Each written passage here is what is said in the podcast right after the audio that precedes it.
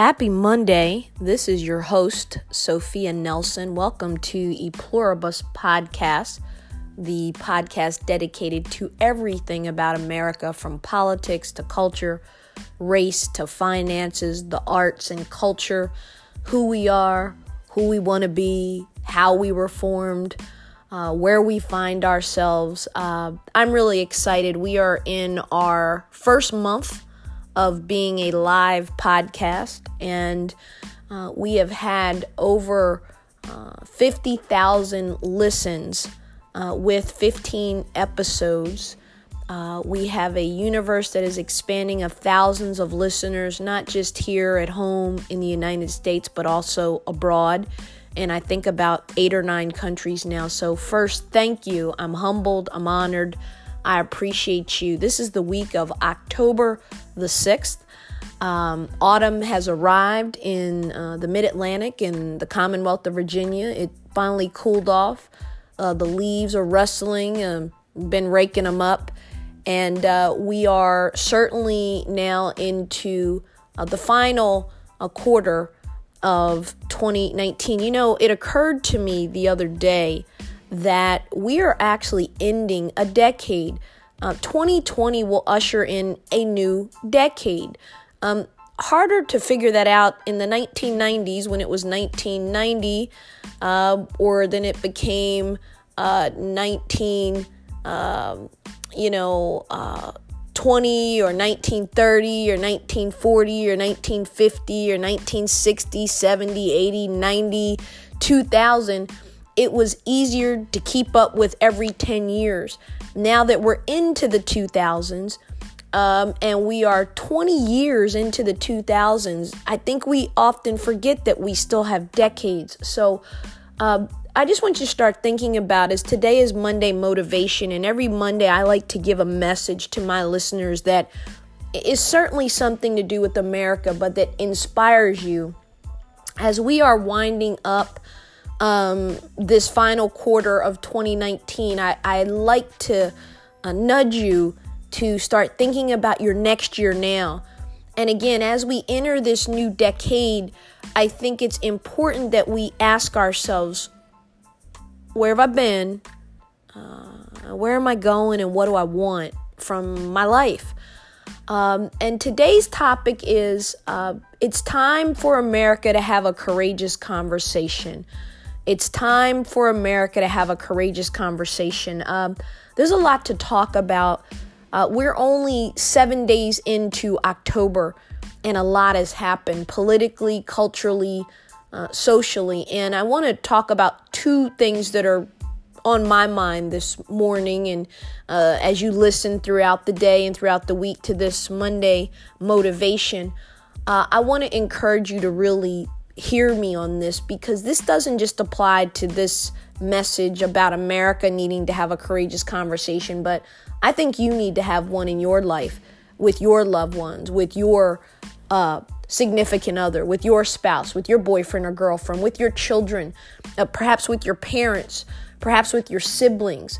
Uh, we need to have them at the church house. We need to have them at our house. We need to have them at the work uh, place lunchroom. We need to have them at the soccer outings and the football outings with the kids when we're sitting in the stands with other parents.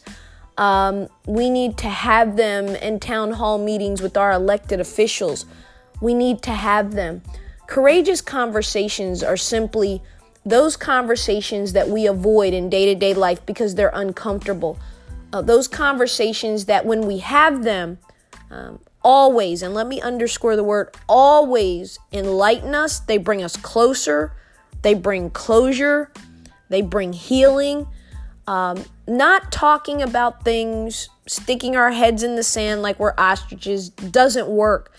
Uh, denial is what I call the 51st state, the state of denial. And it works until it doesn't work anymore. Um, nothing good has ever come from not facing something so that we can fix it. Nothing good has ever come from not telling the truth when we should tell the truth. Nothing good has ever come from silencing uh, your voice or someone else's voice who needs to be heard. I want to encourage you, as I encourage myself and others in my circle daily, to say what you need to say and to have conversations, but also listen. Listen, listen not to be right. Listen to hear. Listen to be empathetic. Listen to be sympathetic. Listen to learn and to grow. You may not be able to understand an immigrant's journey. You may not be able to understand the woman at your job who is a single mom who's raised four kids on her own and barely makes ends meet every week. You may not be able to relate to that person of color who's from a different experience, a different walk, a different reality than you, but you should listen. You should fellowship. You should grab a cup of coffee. You should have lunch. You should invite people into your home. I'm a big entertainer. I love to entertain. In fact, I got to dial it back. I do too much. But I like having people in my home. Now, I try to be very discerning about who I let in my home because everybody has energy. People have spirits. And you have to be careful about what you allow to come into your sacred place, your home. Um, but I like to entertain, and whenever you come to a Sophia Nelson gathering, everybody knows this. There are going to be white people here, they're going to be black people, people of color, they're going to be older people, middle aged people, young people, they're going to be married people, divorced people, single people. They're going to be spiritual people, people who may not know God at all, but are good people. I am always going to gather around my table different people because that's how we learn and that's how we grow and that's how we uh, make friends and develop friendships that we would have never expected uh, can sometimes end up being the best friendships. I have neighbors and friends who are more like family to me than family are to me. That's not an indictment, that's a reality. All of you have the same. You have people that have been in your row, in your circle, in your life for so long that they've become family. Um, and sometimes throughout seasons, we untie, sometimes we move away, sometimes we get married, we have children, we get a new job, and sometimes those relationships are not what we once had them to be, but sometimes they rekindle and people move in and out of our lives. So, I want to talk to you briefly today about the events of the past weeks and try to put some context for you um, as this is a podcast about America. And I want to talk about um, the Amber Guyger trial in Dallas and uh, Botham Jean's brother and what he did on the stand and what the judge did. I want to talk about the fact that one of the key witnesses um, in that case, Joshua Brown, was murdered over the past weekend and they have no idea who did it. In fact, he was probably the star witness for the prosecution. I want to talk about the place of evangelical leaders and our faith in this country and how is it that these men and women of faith who have done so much good in the world, fed people, clothed people, led people to Christ, can look at and watch immorality, lawlessness, and things that we never would have tolerated uh, back in the 80s or the 90s or even 20 years ago in this country from our leaders. Why is it that none of that seems to matter? And I have a theory, uh, which is based in years of working in politics and government and writing books and research groups and training in corporate America. Um, we're in a very dark period right now. I've said this from the outset. It's why I started this podcast. America is undergoing um, some very difficult times right now. We're 241 years old. We are a republic. Republics do not have long shelf lives. I've said that before. Um, and it's because representative democracy requires work. Representative democracy requires the engagement of the people, people being informed, people being uh, educated about uh, the issues of the day, health care, education, the economy, how are we going to pay off the debt, what's the impact of tariffs on our lives, um, are we at full employment, are we um, losing jobs in certain sectors that require people to be retrained. All of these issues, which affect our day to day lives as Americans, require us to be informed and engaged, and most of all, self governing. And what has happened is we've gotten into a lazy streak. And part of it is, folks, we don't have conversations anymore. I say this in speeches, and every time I give a speech about this, not only does the audience roar to thunderous applause, in some cases standing on their feet, because people understand that we are disconnected. And we're disconnected because our devices have connected us in a way that has made us intellectually lazy, emotionally lazy, and relationally lazy. We don't do the work on anything anymore because if we can push a button, if we can delete, if we can unfriend, if we can um, do it by text, if we can send the message by text instead of having the courageous conversation, we're satisfied and then we move on. Uh, this weekend, I wrote a piece in uh, the Daily Beast, uh, Newsweek's The Daily Beast, about uh, the Amber Guyger trial. And uh, as you all saw, as I saw on the news, uh, Botham Jean's younger brother, who's from the island of St. Lucia, where they're from, on the stand uh, made this grand gesture of forgiveness towards the police officer who shot and murdered his brother.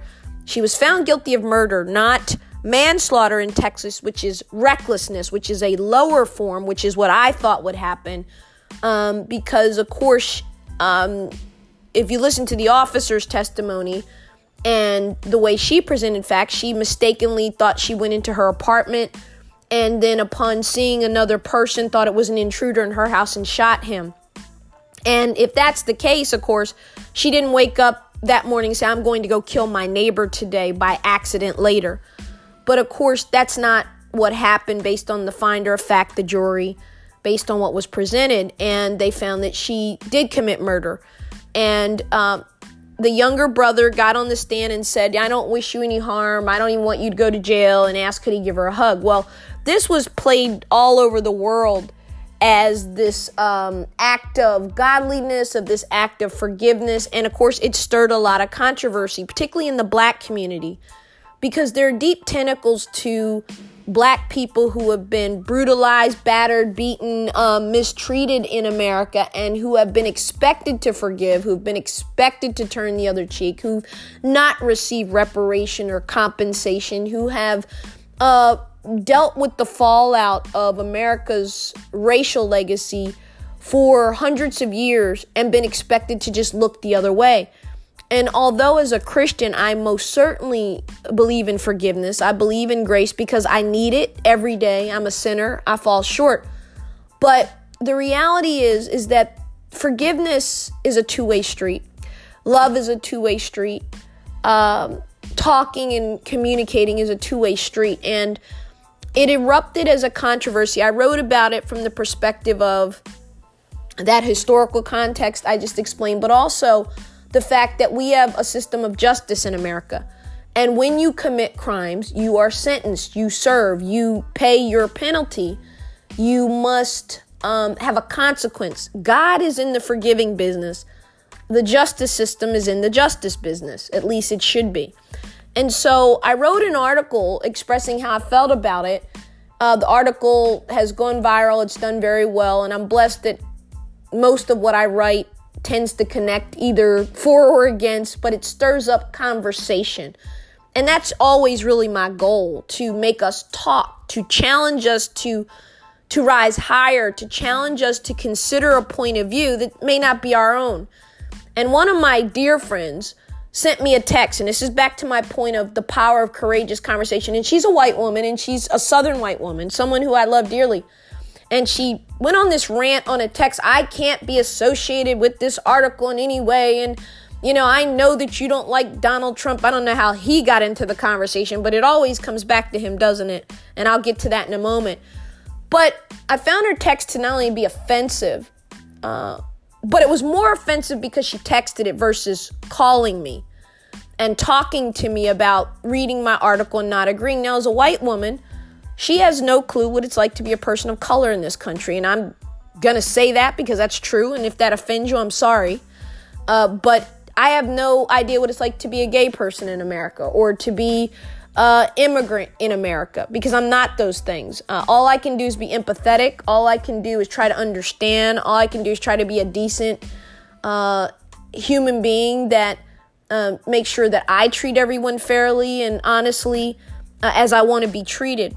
But I say that to say that I hit her back and I was very brief. I mean, I really I went into lawyer mode and just said, you know, you disappoint me one because you texted me. You, you know my number. You can come to my house. You can stay in my house.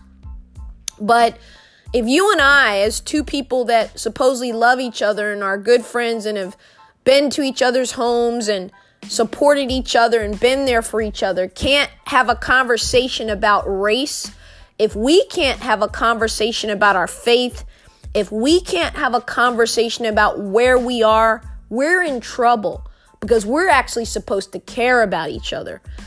And what I realize is is that we are deeply divided. Again, I said that at the outset when I started this podcast. America is deeply divided right now. The president of the United States tragically and regrettably has been talking about civil wars and people rising up. That man is I make no bones about it. I do not like that man. I think he's the most godless, um, unholy, unrepentant, um, lawless, rogue, um, divisive human being I've probably ever seen in my lifetime. And that's saying a lot because I've been in politics since I was a teenager, coming first as an intern and then serving on Capitol Hill in various respects. So I've seen it all. I've been in the office of the Speaker, I've been in the White House.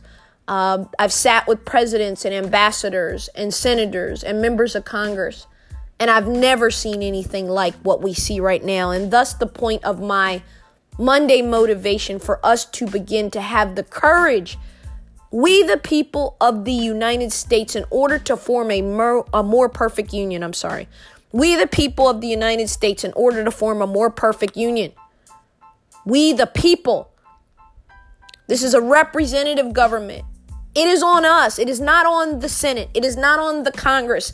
It is not on the president. It is not on the Supreme Court to fix what's broken, folks. It's on us. And it's going to start with us around the water coolers.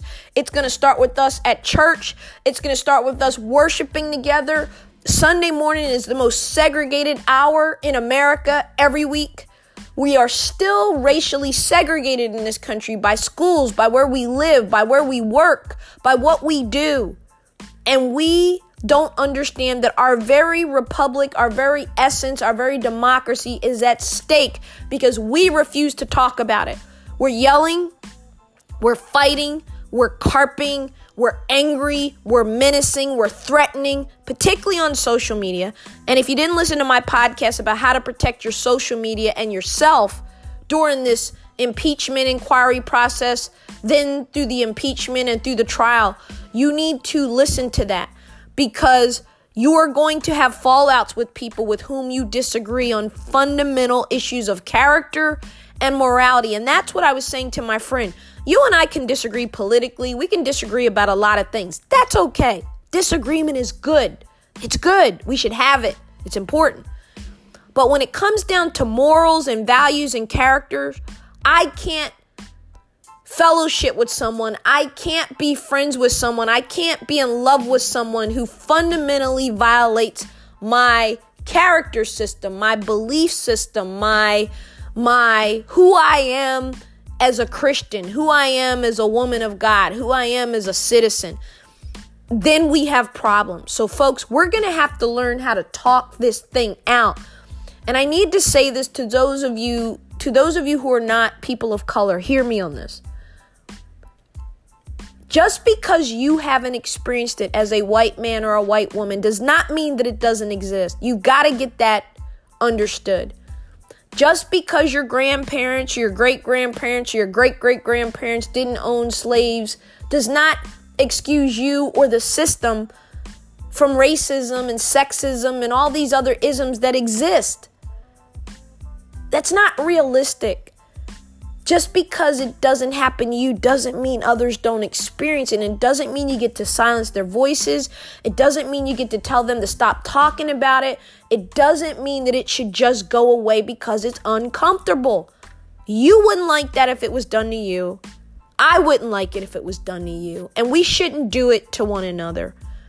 So, my simple challenge to you on this Monday, October 7th, is to find the courage to talk about things. Texting is not talking, posting on your Facebook page is not talking. Talking is talking. Having a conversation is listening, it's learning, it's sharing, it's hearing, it's dialogue back and forth. It's being open that somebody else has experienced something different than you and they have something to contribute.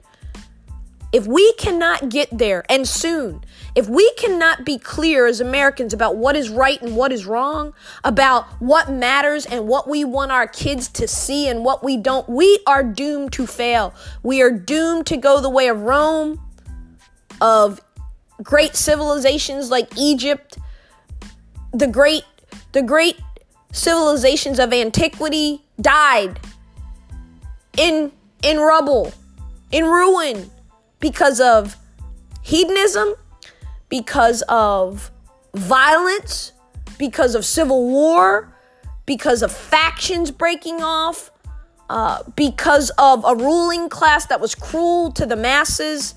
Folks, this is happening. This isn't partisan. This isn't MSNBC or Fox News or CNN. This is one of your fellow citizens talking to you and i want to hear back from you. You can leave voicemails you can send me emails you can you can tweet me you can facebook me talk to me. But you know i'm telling the truth here. We are broken we are divided and if we don't pull it together soon there won't be something to leave to your children and your grandchildren your nieces and your nephews. There will be nothing to build on. If we don't stop fighting each other, if we don't learn how to talk to each other, Get off the devices. Get off the texting. Stop being a punk and a coward and sending a text when you know you need to pick up the phone and ask, Can you talk to somebody? Stop it. There's a better way. So, my challenge to you today is to have a courageous conversation, to have them in all aspects of your life, but to have them because they matter and they make a difference and they bring about change and they bring about healing and they bring about unity. They bring about understanding. That's my word to you today. I hope you hear me. Uh, God bless you. God keep you. And God bless the United States of America.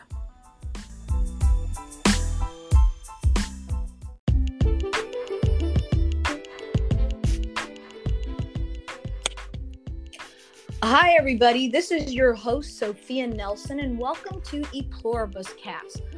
I'm your host, as you know, and we have a special guest today. Someone I admire, someone I follow on Twitter. You should too, and have had the pleasure of working with when I was with MSNBC as a commentator. I am pleased to introduce to you my colleague, a great American thought leader, a family man, an MSNBC contributor, and Princeton University's James S. McDonnell Distinguished University Professor and Chair of the Department of African American Studies, Eddie Glaude. Eddie, how are you today? I'm doing well. How are you? I'm good, man. I'm good. Boy, I this tell you, a great. lot going on in America right now, huh? Indeed, indeed. It's scary. These are scary and dark times all at once. Yeah, you know, and both you and I, we've done Morning Joe together. We're both optimists. So when people like you and I start to think it's scary and dark, that makes me a little nervous. Yeah, you know, I'm I'm I'm I'm I'm always, you know, mindful of W.E.B. Du Bois's famous phrase and of the passing of the firstborn. He says, I'm I have a hope that's not hope that's that's where I am right a now. hope that's not hopeless. You, you got you got cut off a little bit there, so give us that quote again so we make sure we got it. A hope not hopeless, but unhopeful. I got that. That's good. That's real good. Everybody put that one on your board of quotes. I know many of you do vision boards. You, you have your little yellow stickies all over to encourage yourself. W.E.B. Du Bois is always someone to be quoted and to pay attention to. You know, I want to get right into it because I know you're a busy man Sure. and uh, these are busy times. Uh, I want to talk a little bit about Tuesday night, October 14th or 15th, whatever day it was, but Tuesday night. Um, CNN hosted the sixth presidential debate. Um, and I want to know what you thought. Who do you think did a good job? Did anybody help themselves, hurt themselves? Who's looking like the nominee? Well, you know, I don't think um, anyone hurt themselves. Um, you know, we're at, I don't know if the debate changed uh, the, the, the, current state of affairs. The, the, top three still remain the top three, and that's uh, Elizabeth Warren, Joe Biden, and Bernie Sanders. Uh, I think Pete Buttigieg tried to make a move. Uh, in some instances, I thought Mayor Pete were, was a bit harsh and shrill uh, in some of his responses. I thought Amy Klobuchar and and and uh, Beto O'Rourke tried to make some some headway by going after Elizabeth Warren and, and, and Mayor Pete as well, uh, particularly around the question of taxes and Medicare. I thought that uh, Cory Booker's uh, closing remarks were, were the best uh, uh, of the evening. Vice President Biden didn't lose a step. There were still some moments of profound incoherence, at least from my vantage point um, you know, I, I, can't wait for Vice President Biden to, to complete a thought uh, or at least a sentence. Um, but for the most part, nothing changed. But I should say this, Sister Sophia, I was I was impressed. Bernie Sanders just had a heart attack, and he stood up there for three hours, uh, and he was strong. Uh, he was on message, um, and and I think uh, uh, if any support, any of his supporters were doubtful, uh, they came away uh, reassured that he's in this for the long. You know, I think I agree with you 100% in your assessment. Um, and you know, uh, my mom, who's a medical professional, uh, said to me, you know, the reason he looks better and sounds better and is stronger is because they cleared him out. He's he's actually in better shape.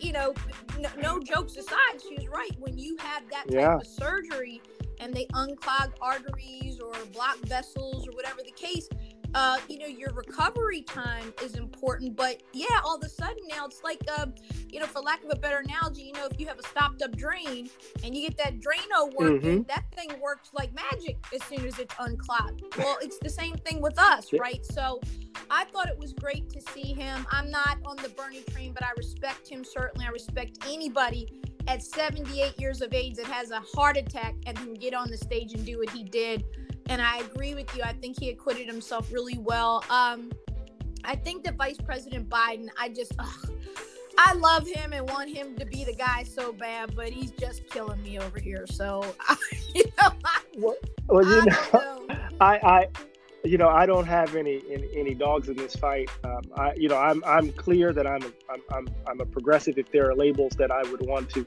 uh, apply to myself.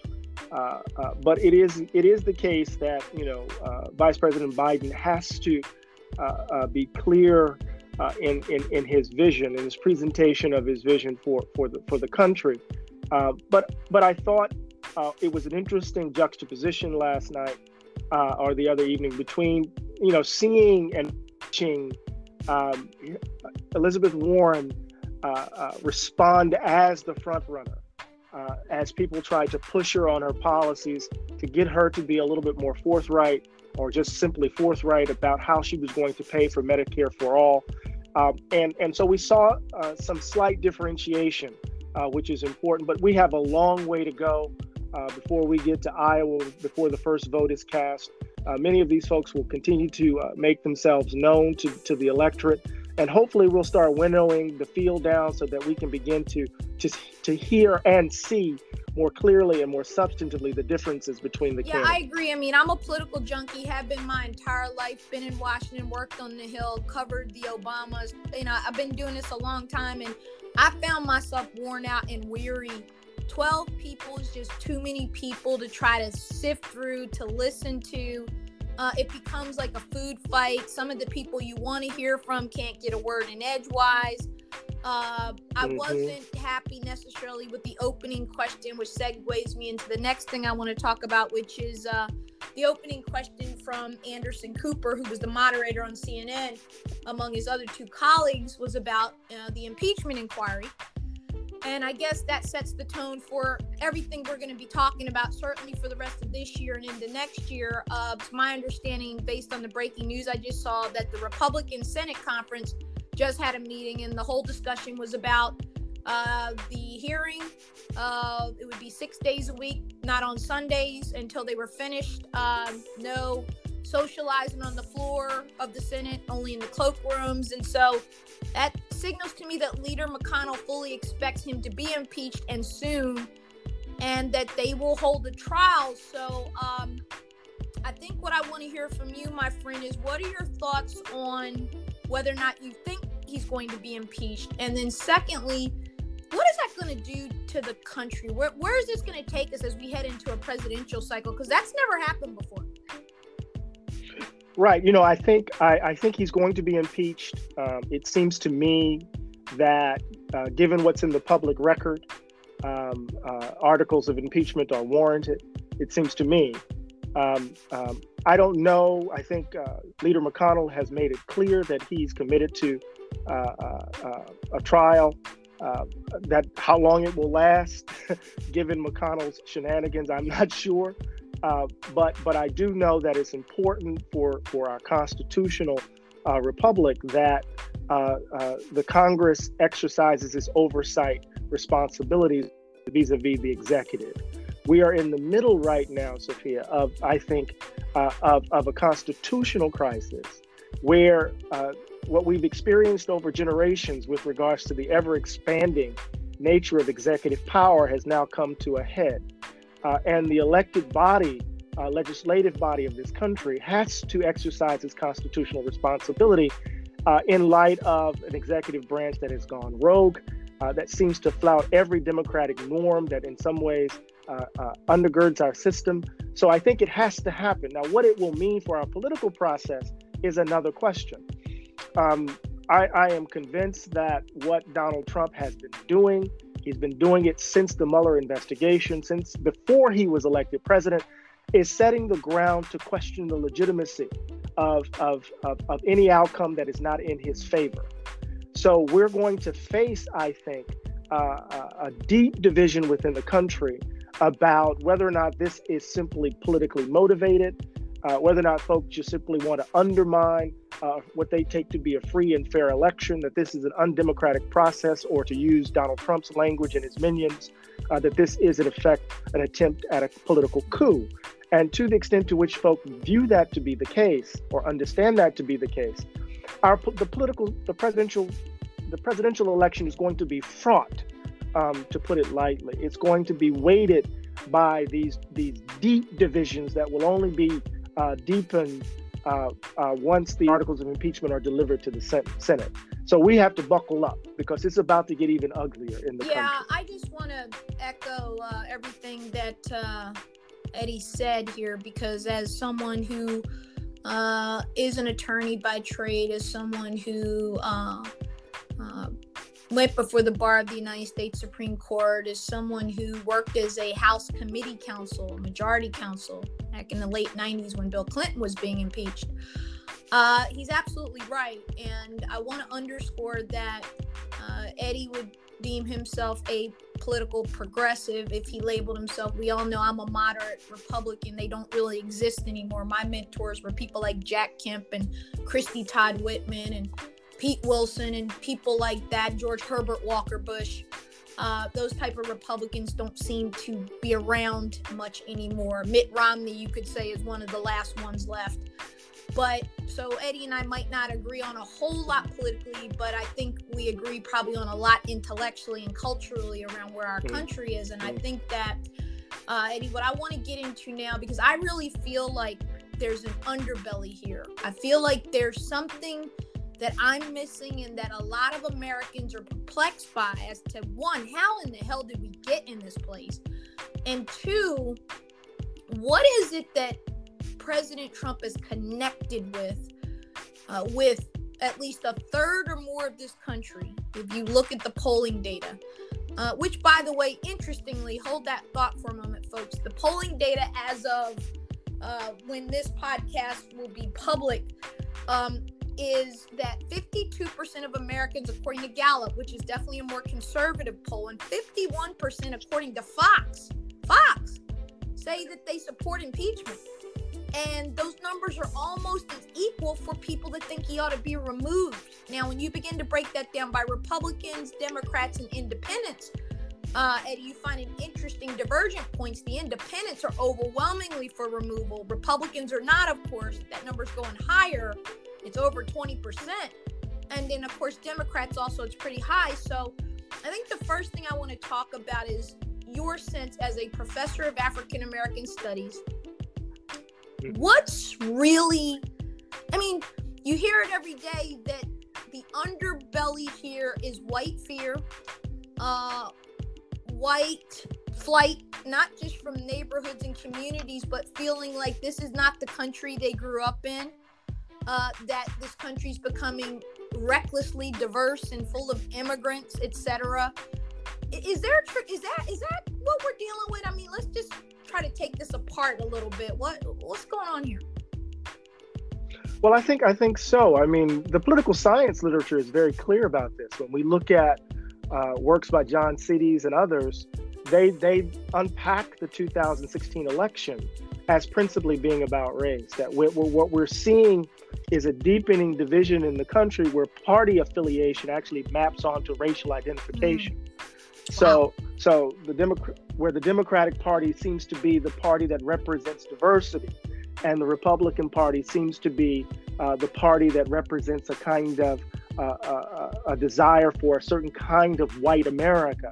Um, and what we saw in terms of uh, how elections play themselves out, and particularly how the presidential election played itself out in 2016, was how those racial anxieties uh, uh, played themselves out with party identification, which led to deepening divides. So, what people are calling tribalism in our politics is really a kind of euphemistic way of talking about how race is animating everything in our current moment. But what we're seeing, I think, in, in, in, in very clear ways are the pressures of demographic shifts. Mm-hmm. People have been talking about the browning of America yep. for a while, but we saw the effects of the brown, quote unquote, browning of America. Uh, the fact that we will be a majority minority nation by 2040 are uh, we've saw we've seen the effects of that shift already in our yeah. politics, and we saw it in 2008 when we looked at the Obama coalition, and and and it was clear that a certain kind of configuration of the electorate uh, could deliver the White House uh, to a particular you know to a particular party uh, for a while if things didn't change, and so the politics became really intensified, or the tribalism, quote unquote, became really intensified once a black man ascended to the White House, and those numbers began to become, uh, um, shall we say, clear indicators of the shift in the country. Let me pause you there. And then Hold you on, can stop. Sure. It's an important thing sure. to underscore because I hear this all the time.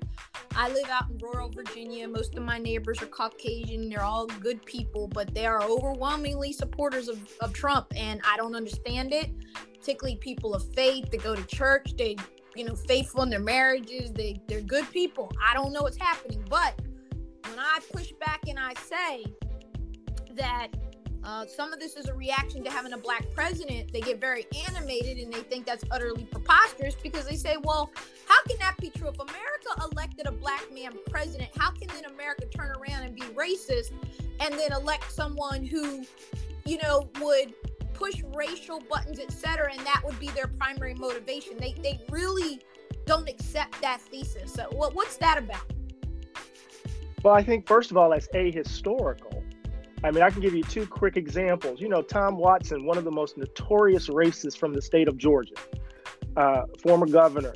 Uh, you know, when he, he started his political career as a populist, there are we have stories of Tom Watson alongside of other white and black farmers with guns defending those farms, defending black farmers, their land. And he turned out to be one of the most vicious racists in the country. Or another example, George Wallace. George Wallace was um, uh, uh, uh, uh, a moderate to populist politician, and he lost an election. And he's famous. He's famous for saying, "I will never be out inward again." Right. So, so, so it's not the case that uh, the country has how, let me let me say it differently. Let me put, put it positively, Sophia. The country has made gestures toward being genuinely racial, uh, you know, multiracial democracy before, and the country has betrayed those gestures over and over again. So it, it, it's not a surprise that there was this moment where, and I write about this in my upcoming book uh, uh, on James Baldwin called Begin Again, that it's not a surprise that the country imagined that the election of a black man signaled a shift in, in, in, in the very center of gravity of our politics and then turned around and doubled down on its ugliness. Yeah. People people are unsettled when they watch these commercials with these racially ambiguous people or these interracial couples or these uh, racially ambiguous children. Folks are uncomfortable when they they go and they see that their cities have cha- the demographics of their neighborhoods are changing that their cities are beginning to look more and more like Houston as opposed to your rural town in mm-hmm. Virginia. Folks are uncomfortable that it seems that the country is shifting and that cultural anxiety actually it's that cultural anxiety according to social scientists sophia is actually driving the economic no anxiety doubt. i'm not I'm not doing as well as I should be doing. My children's future isn't as bright as it should be because these black and brown people are taking all of the opportunities. And I think st- stop there because that's that's real. And again, you know, I have a lot of listeners from all over the world, all over the country, and a lot of them are, are Caucasian and you know Latino, African American, etc. And this is important for my white listeners. I need you to hear this because one of the most important things, you know, uh, you cannot fix what you will not face. That's a Baldwin mm. quote. and mm. if you will not have the courage to understand that, for example, we take the shooting of the young black woman in Texas and we look at the number of random shootings by police officers of African Americans stopped in their cars, etc., versus Dylann Roof, who goes and murders nine black people in a church and then is taken peaceably with no incident, uh, not even guns pulled on him. He's put in a flak jacket. He's taken to Burger King to get food. This isn't made up. If you can't understand, my fellow Americans, that there is a difference in my reality and Eddie's versus yours, you're not paying attention. And I think to your point, Eddie, I bring this up because I think that what happens is when you're not used to seeing one group of people act in a certain way. So, for example, the Obamas ascend to the White House, they're very powerful. They're a faithfully married couple. It's like the Cosby show come to life, right? They have well behaved children. They, you know, they fit your mm-hmm. all American family, but that's not the way we usually define black families. And so, mm-hmm. what I hear from a lot of white friends and otherwise colleagues will say, "Well, Sophia, how can there be racism? Look at you, and look at Oprah, and look at look at LeBron James, and look at the Obamas. The Obamas are making, you know, they got a hundred million dollar deal with Netflix. They got a sixty-seven million dollar book deal. How can America be racist, Eddie? What do you say to that? Well, we're the exceptions to there the rule. Go you know, and you know, it's always the case that the exceptional black folks somehow become uh, justification for the continuation of, of systems, uh, of, of structures, and a cultural ethos that values that values some people over others. Uh, it is it is the case that I am I am a university professor at Princeton University, uh, and you can probably count count folks like me on on on yep. two hands and two feet.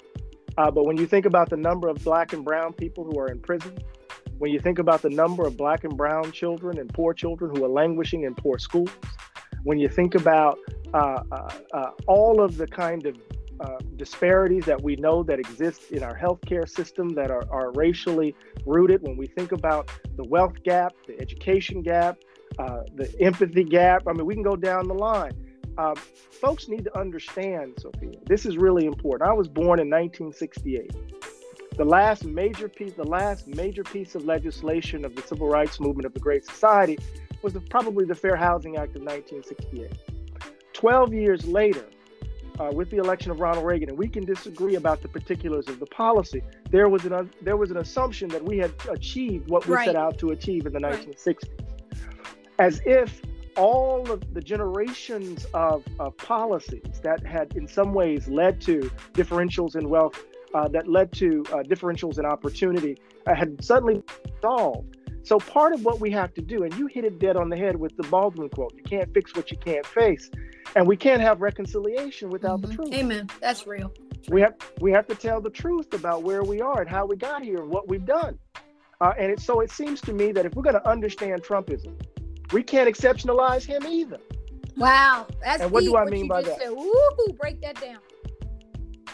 What I mean by that is that we want to displace all of our sins on the Trump. Yes. We want to say that he's the Yes. problem. And He's that's all we need to do is get He's rid of him. symptom Of. He's a symptom. If he was just if it was just him, then we wouldn't see all of these Republicans bending over backwards to follow him. Where we where we where we wouldn't see if it was just him, we wouldn't see unless this is gonna hit home.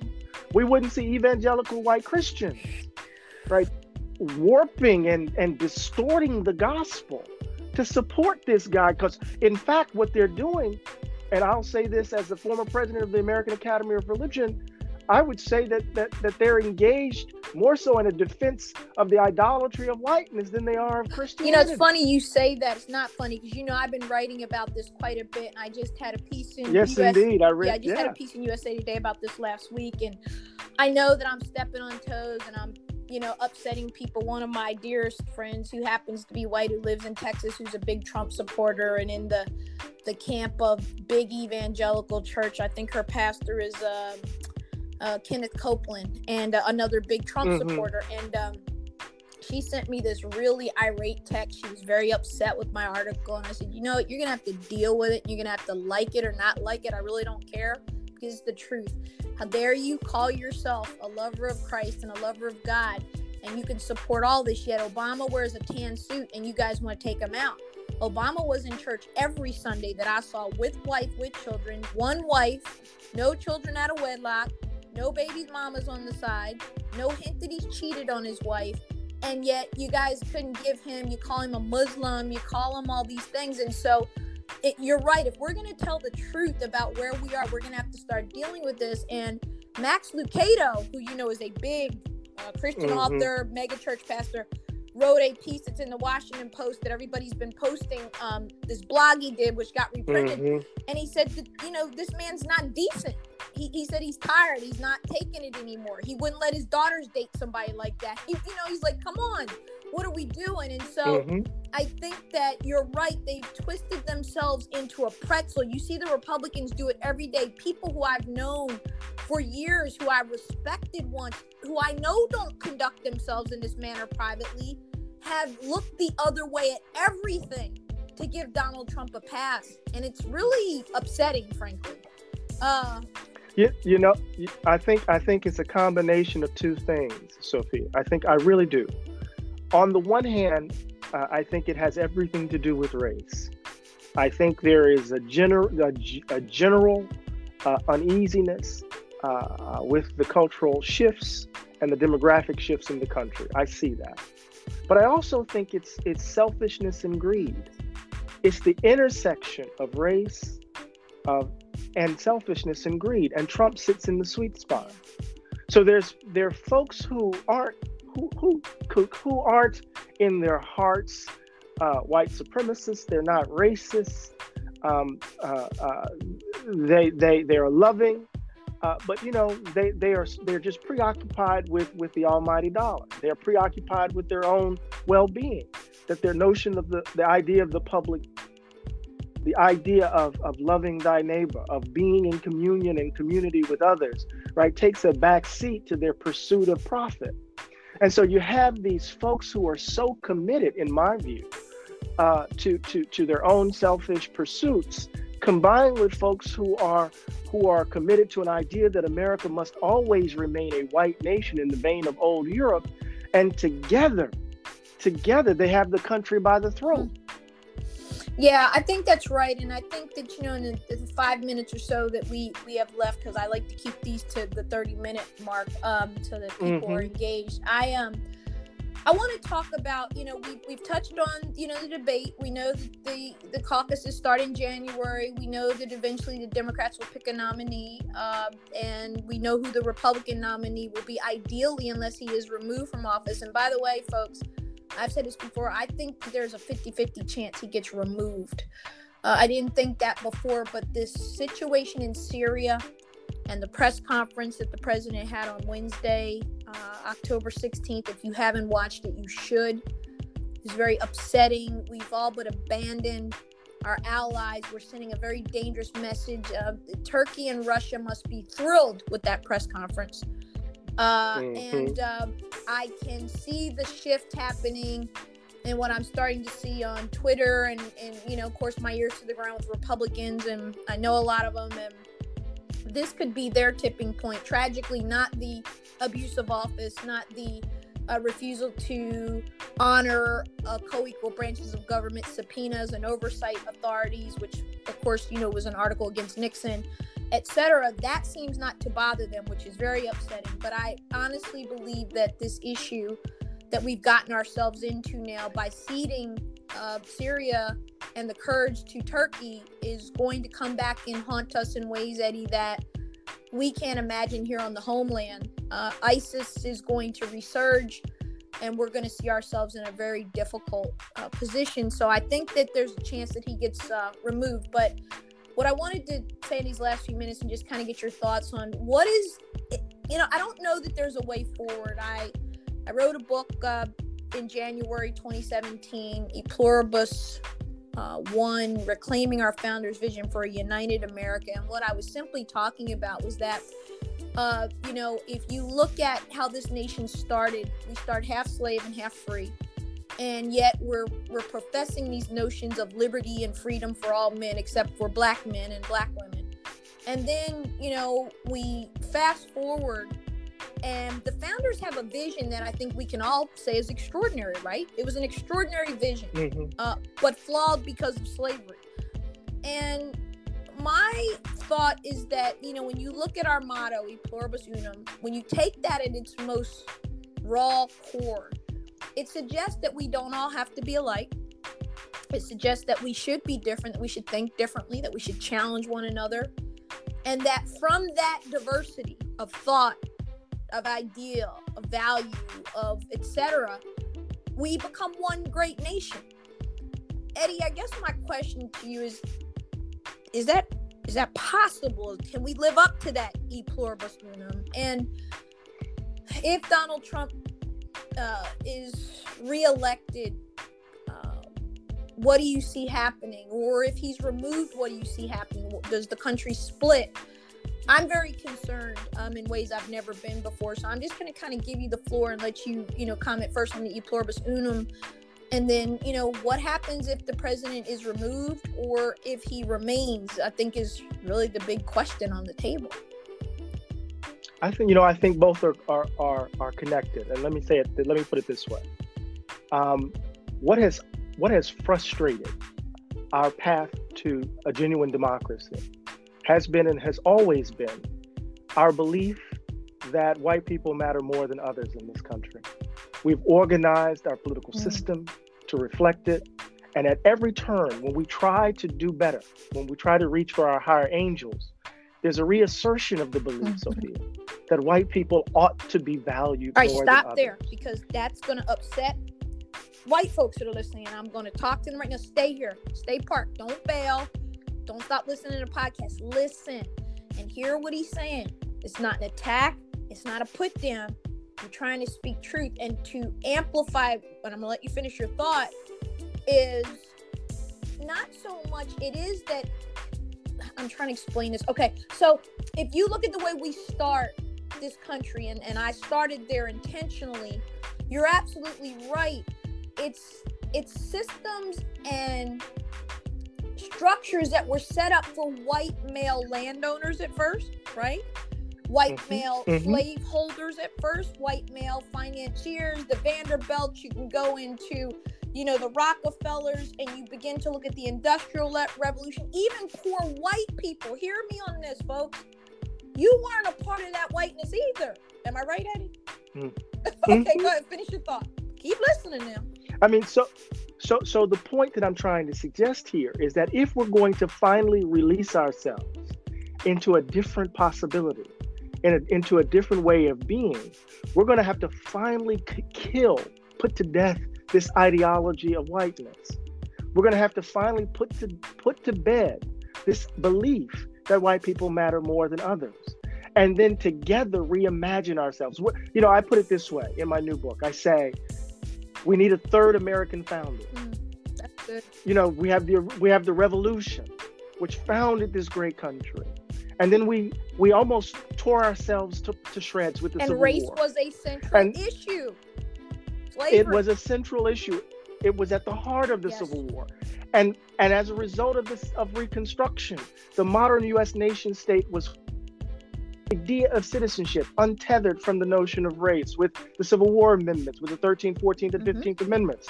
So the idea of the modern US nation state happened in the second founding, which is that period. And then we had in the middle of the 20th century, the Black Freedom Revolution, which sought to in some ways make good on the promise of the second of the second founding.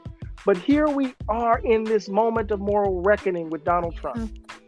And what we need to do is to reimagine who we are as Americans together. And the only way we can do that is that we must finally leave behind this idea that because you're white, you are to be valued more than others. I put it this way to my friends all the time. I happen to love profoundly some people who happen to be white, and then they're white people. There's a difference in my mind. And so part of what we have to do is to begin to imagine a genuine kind of mutuality with each other. So if Trump is if Trump wins or if he's put out of office, we're going to confront that reckoning. Mhm. And it's going to require all of us, Sister Sophia, no matter what our ideological preferences are, to reach deep down inside to imagine ourselves anew. And, you know, Jimmy says we have to do our first works over. That you know, quoting Revelations, we have to begin again.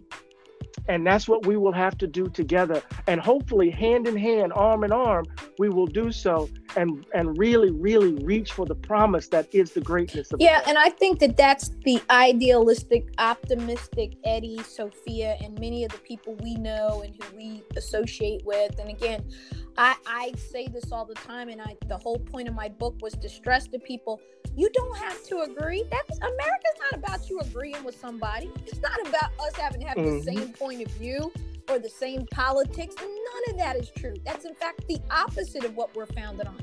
But at the end of the day, when you love your country and you love your nation, you do, as you said earlier, you honor the Constitution, you honor the documents that keep us this great republic that we still are, a diminishing one for sure. Uh, and President Trump has done damage. And again, it's this isn't a partisan statement. When you see a press conference like the one that was given on Wednesday, and we've all but abandoned every principle that Ronald Reagan believed in, that John Kennedy believed in, that Dwight Eisenhower believed in, or or George Herbert Walker Bush, or you know, you can go on and on and on through your presidents in the, this modern era, and regardless of political party, those things stop at the water's edge, right? When it comes to foreign affairs, we're very clear about who we are and, and that we stick with our friends.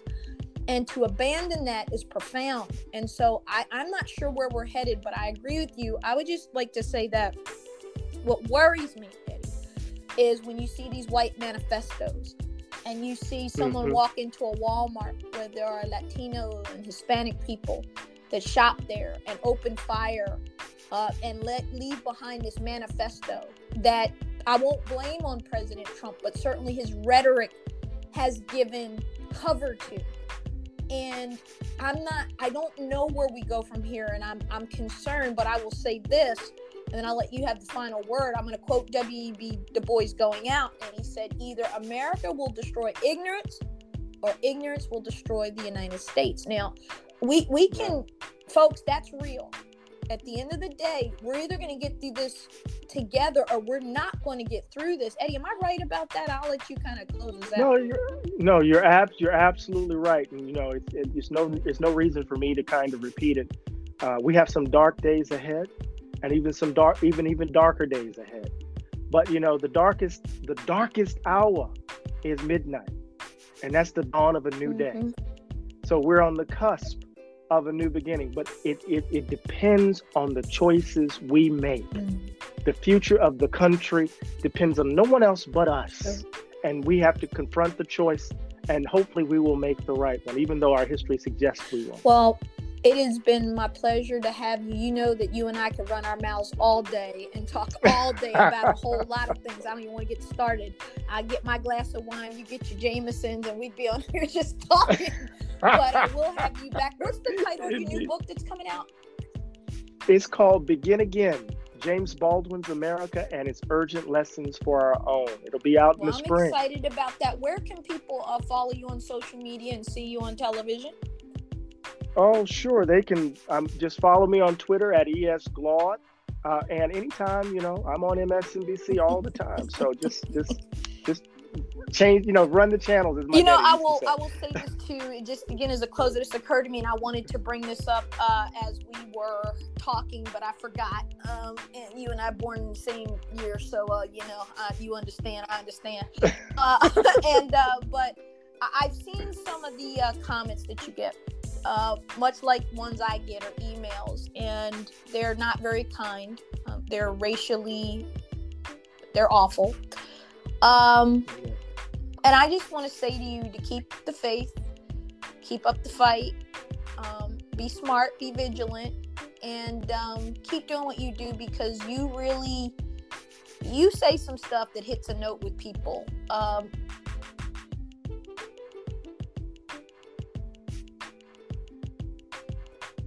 up doing what you do.